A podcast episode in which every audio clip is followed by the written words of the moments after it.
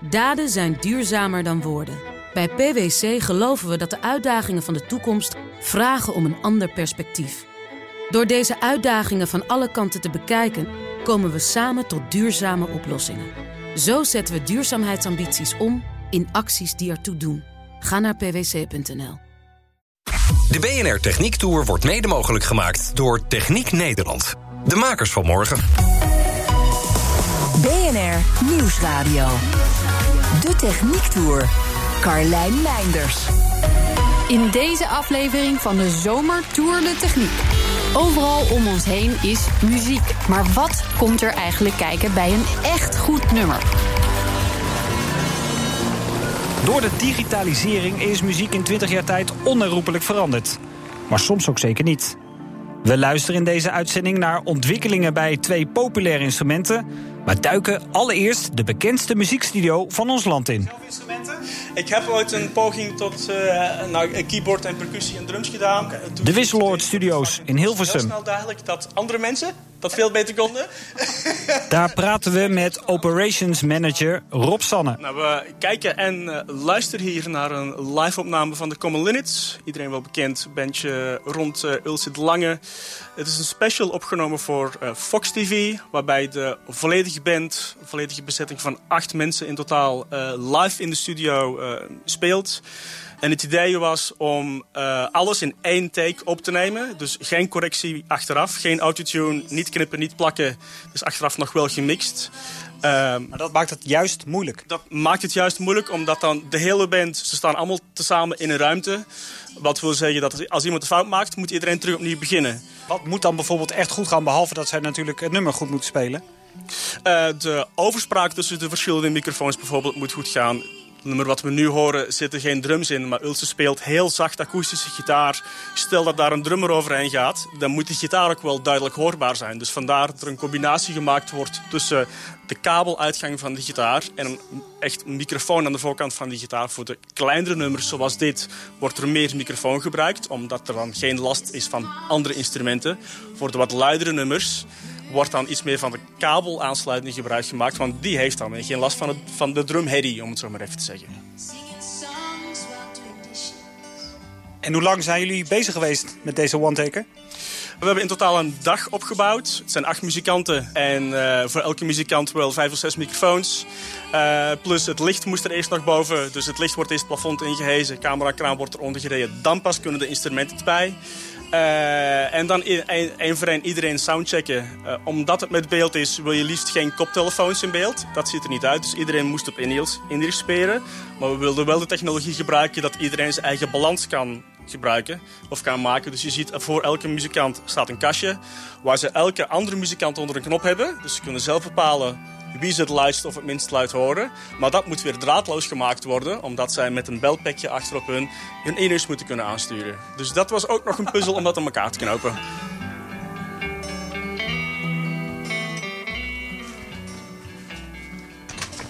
Nou, dan komen we in het Walhalla zelf. Dit is een studio. Hoeveel van deze studio's hebben jullie? Uh, we hebben in totaal twee van deze opnameruimtes. Waarvan deze studio 1 is de grootste, ongeveer 120 vierkante meter. In de ruimte ja, uh, staan de muziekinstrumenten natuurlijk. Uh, een vleugel, uh, een meters kabels uiteraard, een, een, oud orgel. veel standaarden, hè? oude boxen voor, voor gitaren, voor basgitaren wellicht. Wat maakt deze ruimte tot een goede ruimte om op te nemen? Hij is groot, hij is droog. Um, waarmee ik bedoel dat je best wel met een grote band hier kan zitten. Je kan hier prima een orkest kwijt van 50 mensen. En die kunnen in een akoestisch goed klinkende ruimte te samen spelen. Dus samen in één ruimte muziek maken zonder dat je akoestisch van elkaar last hebt. Ja. Er zijn achterin nog twee uh, vocal booths bijgebouwd. Ja. Het zijn kleine ruimtes van ongeveer 2 bij 2 meter... waar je muzikanten of instrumenten of gitaarverstekers, wat je wil, in kan opsluiten. Als de deuren dicht gaan, dan heb je voldoende geluidsisolatie tussen die aparte ruimtes en de grote ruimte waar we nu staan. Waardoor als de gitarist bijvoorbeeld wel een fout maakt, dan heeft, hebben de andere muzikanten en de andere microfoons van die muzikanten daar geen last van. Dus dan zou je dat eventueel nog los kunnen corrigeren. Ja. Dit ademt natuurlijk muziek, hè? Uh, je, je, ruikt het ook als het, als het ware. Ja, zo, zo, voelt het bij mij in ieder geval. Die opmerking maken heel veel mensen. Ja. Het ruikt naar muzikant. Ja, nou ja, dat is geen onprettige geur, kan ik toch, uh, toch zeggen. Uh, maar wat er staat... Um, is niet uh, hypermodern, zeg maar, om het zo maar te zeggen. Een, een oude, een oud, uh, wat is het? Een, Een oud orgel. orgeltje, ja, precies. Een oude orgel, oude versterkers. Zit die toch ook modern technisch vernuft in?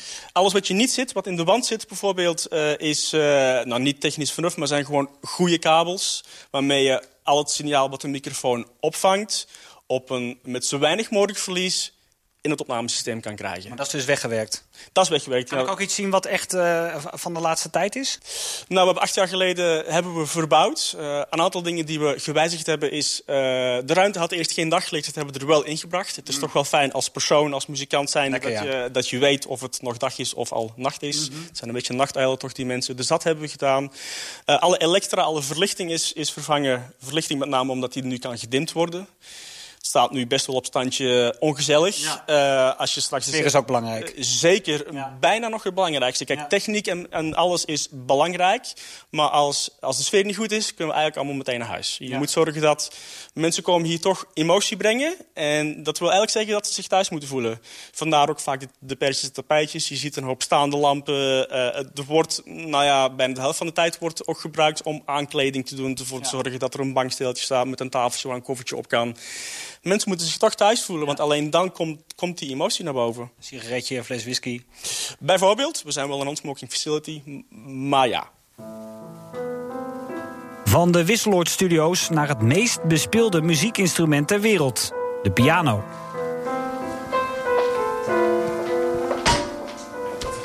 Ik ben Kevin Vos en ik ben een van de verkoopadviseurs bij Bol Piano's. En eh, we zijn eh, de grootste pianowinkel van Europa met eh, vijf winkels hier in Nederland en België. En we verkopen eigenlijk alle soorten en maten vleugels.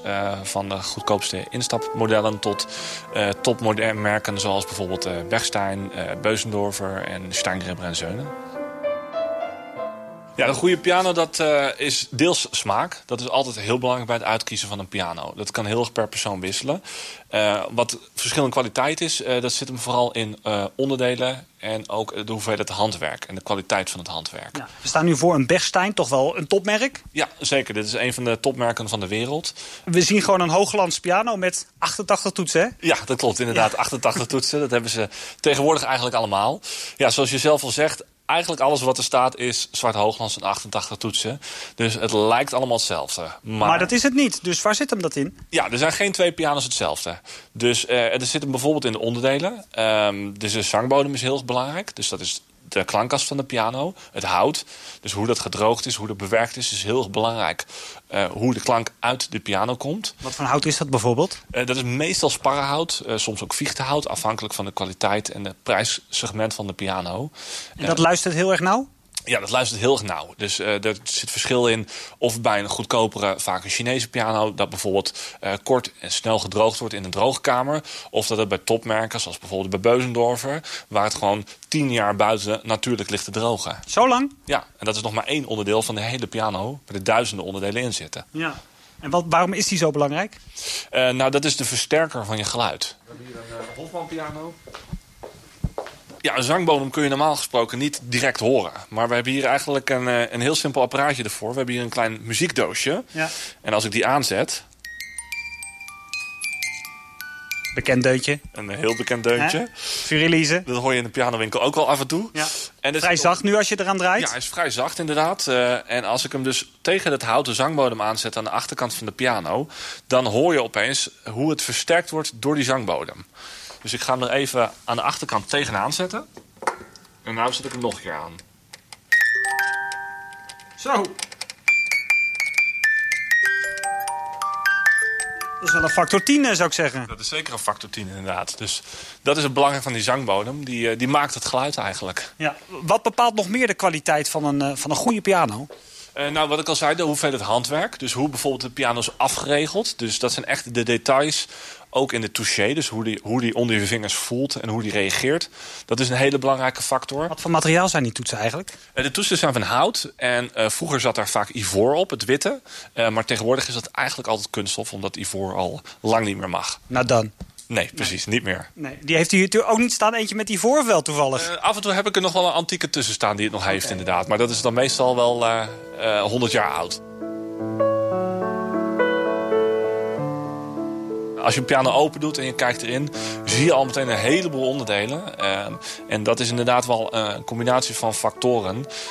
wat, wat de klank maakt van een piano. Dus is die, heeft hij een hele schelle, hardere klank of een hele warme, romantische klank. En dat bepalen die dingen van binnen? Onder andere de hamerkoppen zijn er heel belangrijk voor. Want dat, dat, daar zit vilt op, op hout gelijmd eigenlijk. En hoe harder dat vilt is, hoe harder en hoe scheller de klank van een piano is. Dus je ziet bij die topmerken, daar wordt daar heel precies geïntoneerd, zoals dat heet. Dus dan worden met naaldjes worden de hamerkoppen een bepaalde hardheid of zachtheid gemaakt. Tot ze allemaal op een perfect punt zitten dat ze de optimale klank hebben. En dat ook alle toetsen evenwaardig uh, aan elkaar zijn.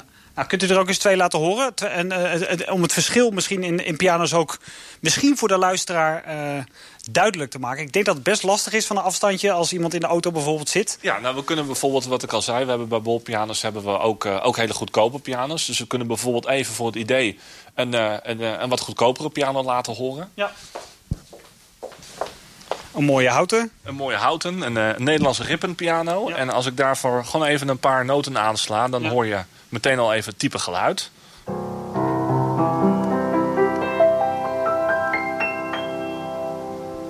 Dus deze piano heeft ook wel een vrij warme, ronde klank. En dat is puur smaak. Ja. En als we nu bijvoorbeeld weer even naar een andere uiterste gaan... naar een piano van ongeveer 30.000 euro. Dus deze is 2000 uh, voor de duidelijkheid. Ja, we hebben hier een, uh, een prachtige Steingreber en Zeunen piano. Een van de meest exclusieve merken van de wereld. We maken er maar 120 per jaar. En als ik hier hetzelfde op aansla, dan klinkt het weer heel anders.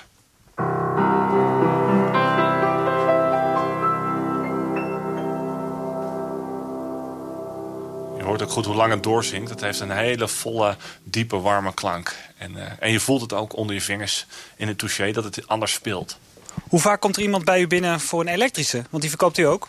Ja, die verkopen we inderdaad ook. Daar hebben we ook wel uh, eigenlijk alle soorten en maten in. Van bij wijze van spreken een paar honderd euro tot een paar duizend euro. En daar komen ook heel regelmatig mensen voor. En die kunnen we dan ook laten zien en laten horen. Um, maar dan kunnen ze bij ons ook het verschil proberen tussen een elektrische en een akoestische. Ja, want wat vindt uw pianohart hiervan? Uh, nou, piano, het is, uh, bij een pianowinkel al een beetje vloeken in de kerk. Een digitale piano. Het maar goed is, ook. Ja, het is, uh, het is eigenlijk helemaal geen piano. Kijk, je, je hebt tegenwoordig hele mooie digitale piano's. Maar het, het zal nooit een echte piano worden. En dat Laten we toch eens even horen. Wat is het verschil dan?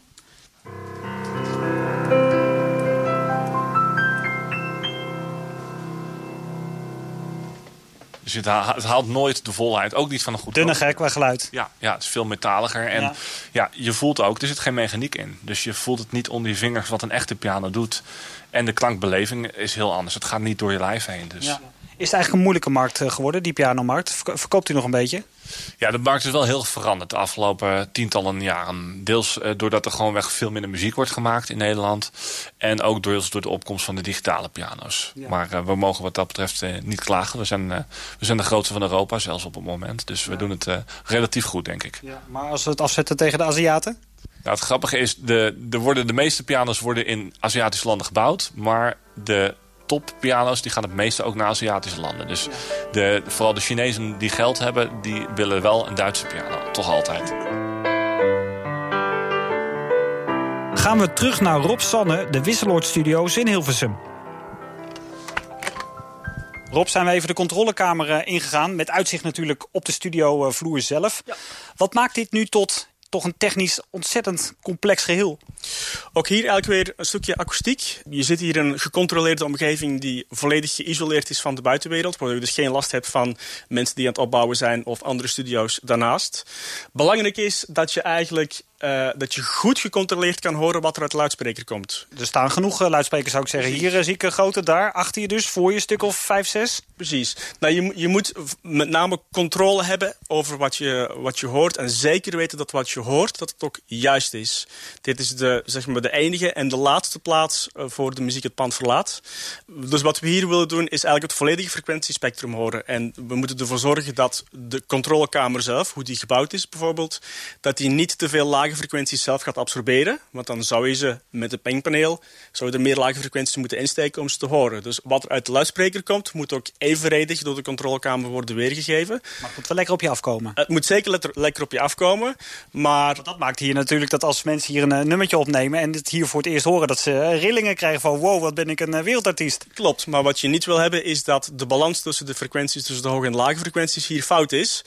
We kunnen helaas niet controleren hoe de woonkamers eruit zien en hoe de autosystemen eh, klinken. Dus wat we hier eigenlijk willen doen is zorgen dat het voor zoveel mogelijk systemen out there, auto's, eh, earbuds, eh, woonkamers, sonorsystemen, dat het op zoveel mogelijk systemen goed klinkt. Wat, wat, wat betekent dat je hier eigenlijk zeg maar de middenmode moet hebben. Ja. Dus dat hier geen dat hier geen verschillen zitten tussen het hoog en het laag. Dat alles zeg maar vlak klinkt. Ja. Nou staat er natuurlijk ook zo'n enorme mengtafel. Hè? De- en iedereen die thuis wel eens een keer een, eh, een amateuropname maakt... die doet het op zijn computertje. En die, die ziet die schuiven als het ware ook. Hier in het groot. Is daar nog veel aan veranderd de afgelopen jaren? Behalve dat het gedigitaliseerd is. Eh, voor een stukje gedigitaliseerd, voor een stukje ook niet. De mengtafel die we hier hebben is inderdaad digitaal. Hier naast de Studio 2 staat echt nog een analoge bak. Ehm, uiteindelijk ga je toch de computer in. Dus uiteindelijk wordt het sowieso digitaal. Ehm, de resolutie eh, is, is, is verhoogd. Eh, wat we allemaal kennen als de CD Ja. is zeg maar het standaard huistuin- en keukenfotocameraatje als je het even vergelijkt met beeldmateriaal. Des te meer pixels jij kan laten zien, des te dichter bij dat origineel is. Dat geldt voor geluid eigenlijk exact hetzelfde. Waarbij de CD en de MP3 nog erger een, een versie is met heel lage resolutie, dus met heel weinig pixels. Wat wij hier doen aan. Vind je dus eigenlijk afgrijzelijk. Ik persoonlijk wel, ja. Ja. Ehm, Maar dit kun je niet meenemen in je auto. Helaas niet. Maar nou, de technologie is intussen zo ver, de bandbreedtes en de snelheden van de in- internetverbindingen zijn intussen zo goed geworden dat, eh, dat de streamingdiensten intussen wel eh, files in hogere resolutie aanbieden. Dus, En dat is voor ons wel interessant, dat, Ja. dat mensen het eigenlijk kunnen afspelen zoals wij het hier gemaakt hebben. Ja. En dat kon door technologie eh, een paar jaar geleden kon dat gewoon niet. Omdat de mobieltjes gewoon maar weinig opslagcapaciteit hadden. En nu loopt iedereen met een telefoon van 200 gigabyte. Ja, daar past gewoon hoge kwaliteit muziek op. Er zijn in de loop van de tijd natuurlijk wel wat artiesten hier eh, geweest hè, van naam. Eh, Michael Jackson eh, zag ik, de Stones. Elton John, Sting. Nou, laat ons nog even wat lekkers horen dan. Het geluid herkennen we direct, toch? Zeker. Niet alleen van jullie, maar ook van de artiest. Nee, leuk verhaal hierachter is dat de Police in Studio 1, waar we nu zitten, de plaat aan het opnemen was. En dat het bandje, want eh, de zanger moest inzingen, het bandje zat zeg maar niks te doen. Dus die vroeg of Studio 2 beschikbaar was. Want ze hadden nog een leuk idee. En dat is dit nummer geworden. De assistent die zeg maar de koffie bracht, die kreeg de kans om met de band de Studio 2 wat leuks te doen. En dat is uiteindelijk dit geworden. En de doe doe doe is gewoon zo gebleven. Ze hadden geen tekst. Dus toen werd het op een gegeven moment maar de doe doe doe, de da da da. En er is nooit wat anders voor gekomen. We hoorden al over het ambacht piano maken. De gitaar is bijna net zo populair.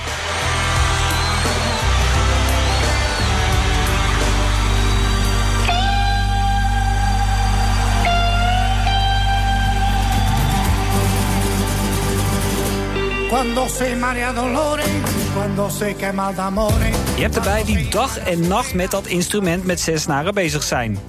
Robin Baart bijvoorbeeld is er zo eentje. Van het spelen in beentjes tot verkopen, van reparatuur tot rodi. Hij bestiert het hele palet. Baila, baila, baila, baila, baila, baila, baila, me. Robin Baart, heeft de gitaar nog geheimen voor jou? Bijna niet meer. Ik ben een heel eind. Is het een lastig ding om te ontcijferen, die gitaar? Mm, soms wel. Gelukkig zijn er ook door de ervaring eh, steeds meer eh, soort van handvaten bijgekomen die je kunnen sturen om eh, snel tot een oplossing te komen. Nou, wat maakt nou een goede gitaar? Daarvoor heb ik mijn eigen meegenomen. Ja, inderdaad, er ligt nog wat stof eh, op. Oeh, een oude De Paul. Oh, die dingen waren zwaar, ja. 79. Ja, het zijn wel vette dingen. Hoe lang heb je hem niet aangeraakt? Nou, een paar jaar inmiddels. Kan je zeggen wat voor gitaar het is wat je, die je in je handen hebt? Een, eh, een Gibson De Paul. Dat was een, eh, een budgetversie eigenlijk van de Les Paul. Het is eh, eigenlijk één eh, eh, blok mahonie zonder eh S door een top. Wel een gelijmde hals. Je hebt geen binding. Zowel niet op de body als de toets. Eh, je hebt wel een beetje een afgeronde eh, body contour. Wat eigenlijk ook niet standaard op een Les Paul zit. Ja, eigenlijk een simpele, sobere versie van eh, de welbekende Les Paul. Nou, daar komt nog geluid uit. Ja.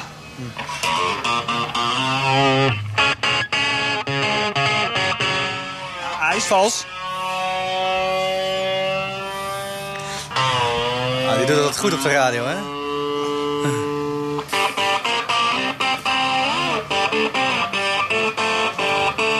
Ja, de snaren zijn ook goed vintage.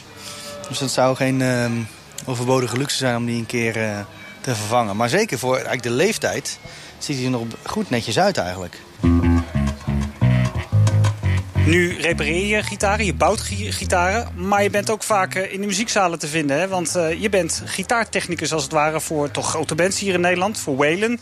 Eh, Jet Rebel eh, werk je mee samen. Volgens mij mis ik er nog een paar, noem eens wat. Op dit moment eh, werk ik vast voor Welen inderdaad. Jet Rebel werkte ik voor. Ehm eh, Adje van den Berg is een vaste werkgever.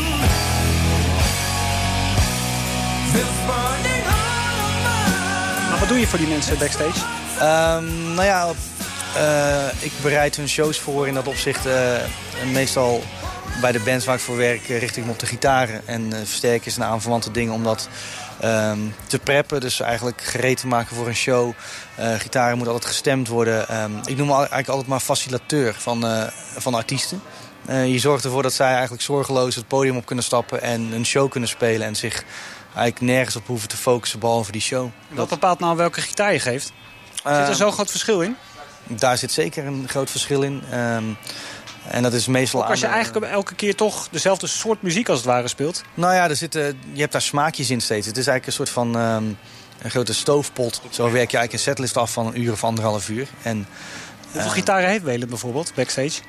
Ehm, nou ja, je moet je voorstellen, die, die band bestaat uit acht man. En eh, er zijn eh, zeker eh, vijf poppetjes die gitaar spelen. Dus dan, volgens mij, standaard zitten we met 18 gitaren. werken we. Best een fortuin. Ja, dat kan soms in de papieren lopen. Eh Adje van den Berg die heeft twee Les Pauls met zich mee en daar redden we het ook prima mee. Een live show zal ook nooit helemaal exact hetzelfde zijn, omdat er, ja, je hebt gewoon dingen niet altijd in de hand. En het, is, ehm, het is gewoon een soort van oud analoog ding wat je aanzet. Ehm, en dat, ja, soms ehm, werkt dat anders dan, eh, dan anders. Is het een kwestie van stemmen, zo- zoals we zo even ook met eh, mijn gitaar hoorden? Of ben je ook een soort klankbord? Misschien wel een soort van mental coach? Ja, het heeft er wel mee te maken. Ehm, je zorgt ervoor dat de artiest in kwestie eh, eigenlijk met een gerust hart en eigenlijk relaxed de bühne op kan stappen. Zonder dat hij zich om, om zijn spullen druk hoeft te maken. En, Gevoelige mensen, hè, zo af en toe. Ja, ja, ja. Krijg jij de volle laag? Nu gaan er woorden in mijn mond gelegd worden, dus daar, eh, daar ga ik niet... eh, daar ga ik Nee, niet zijn het alledaagse mensen, die muzikanten? Ja, soms wel. Soms hebben ze wat meer liefde nodig. En soms moet je ze met rust laten, dat verschilt gewoon. Dank gitaarkenner Robin Baart. Daarmee zit mijn techniektour voor BNR erop. Dank voor het luisteren.